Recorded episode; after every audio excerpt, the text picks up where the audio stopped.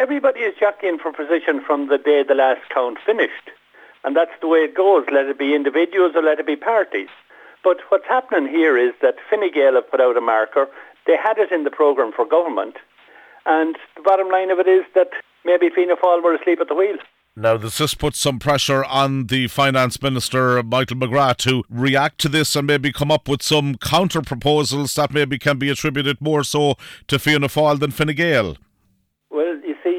Is out of the is out now, so there's nothing that can do. This is something that will be brought in either directly or indirectly, because we have to remember that uh, something that I never saw in my time in politics, the abundance of money in the in the kit, the kitty, is not being spent. And talking of putting away six or eight billion into a fund uh, for any problems that may arise down the road is good is good policy.